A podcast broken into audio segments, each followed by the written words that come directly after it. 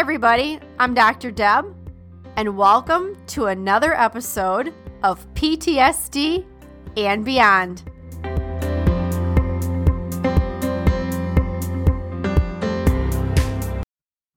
Welcome to the PTSD and Beyond podcast, where we give you insights into post-traumatic stress, trauma recovery, healing, and beyond. I'm Dr. Deb Lind, and in each episode, I have a conversation with a guest who will stimulate your mind, touch your heart, and connect with your spirit, and also give you a greater understanding of yourself and others on this healing and recovery journey walked by so many of us before, wounded healers with lived experience and heroes. Hopefully, we'll also provide a glimpse into possibilities and purpose, hope and inspiration. Thanks for listening and enjoy the podcast. One last thing, guys, before we dive into today's episode, if you'd like an ad-free experience and like early access to new episodes and special events, I want to let you know you can join us at patreon.com. That is patreon.com/PTSD and beyond. All right, let's do it. Hey everybody, it's Dr. Deb here with PTSD and Beyond, and another, The Daily Book of Positive Quotations by Linda Pacone. Today is January 26th. I cannot believe how fast this month has gone by, let alone the year. It's almost the end of the month. I can't believe it. Today's topic is thankfulness, and we have a quote from Buddha. Let us rise up and be thankful. For if we didn't learn a lot today, at least we learned a little. And if we didn't learn a little, at least we didn't get sick. And if we got sick, at least we didn't die. So let us all be thankful.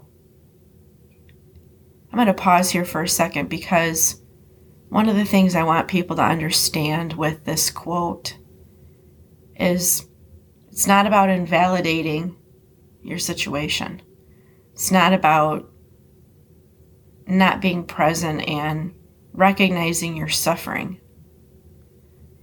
Even with myself, sometimes I struggle with the balance, but yeah, sometimes it is the balance of, you know what?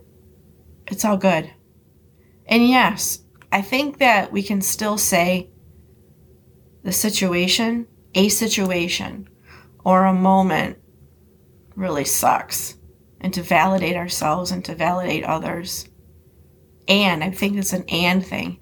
Yes, it sucks, and let's rise up and be thankful. Here's what Linda says. Doesn't it seem as if the people with the most problems are often the ones who are most thankful for what they have? I'm going to pepper something in right now.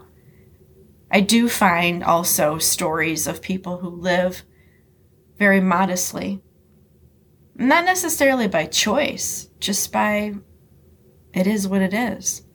And they're so happy. There's a movement right now. I don't know if I would call it a movement, but it's living minimally. And I've been also doing this practice of clearing things out. We probably should do a whole episode about that, but let's continue with Linda has to say. Linda says, facing a crisis tends to make us appreciate the things we take for granted.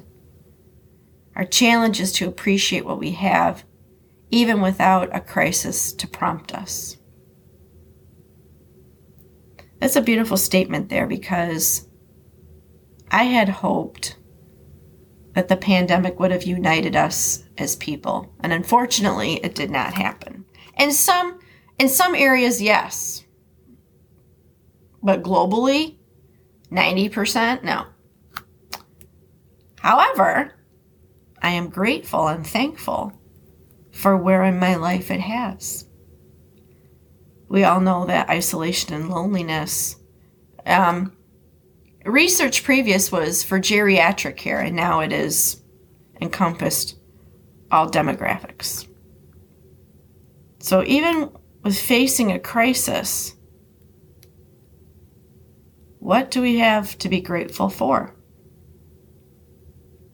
Here's her quote. I will start and end today thinking about how fortunate I am right here, right now. I'm getting really emotional because there are things that, yes, in fact, I can be very grateful right now. In the Twin Cities, I woke up this morning and it is minus 18 degrees Fahrenheit. That's what it feels like outside. And I'm in a warm home and I have proper clothes to wear when I'm going to go out. You know, boots, hats, an appropriate coat that's down-filled. And I'm warm and I'm protected from the elements. And in Minneapolis in particular, people of our, or say government system, I don't know who made the decision, but somebody made the decision to, dismantle a tent community of homeless people because it was growing. And on days like today, I am very grateful for having a warm home and proper gear because there are people who don't. There are people who don't. And I belong to a community locally where we exchange things. If we've got something extra or, we don't want to recycle. We just want to gift it to somebody because we have it. And I love this community because you can get anything from there. You can get anything from a coat to winter pants for kids. Someone was asking about if anybody had any glass jars so they could fill their spices with. And, everybody has a bunch of those. I still have some to gift too. And it brings us together. And I'm grateful for that group because we're able to be there for one another. So today, while it's minus 18 degrees and I've got proper gear, I am very grateful. And there's something else that I'm very grateful for. I asked the other day, and I ask every time, and I'm going to ask again, about leaving us a rating. And I appreciate the people who've gone and given us the rating. I appreciate you for being here. I appreciate being able to provide this medium of education and support for somebody who's on their healing journey or somebody who's struggling or somebody who's curious to know about what is life? What is life with traumatic stress?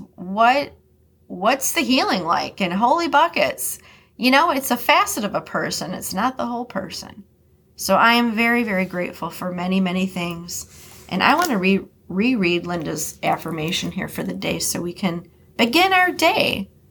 With this quote, I will start and end today thinking about how fortunate I am right here and right now. Guys, this is Dr. Deb with PTSD and Beyond. As always, take what resonates and go beyond.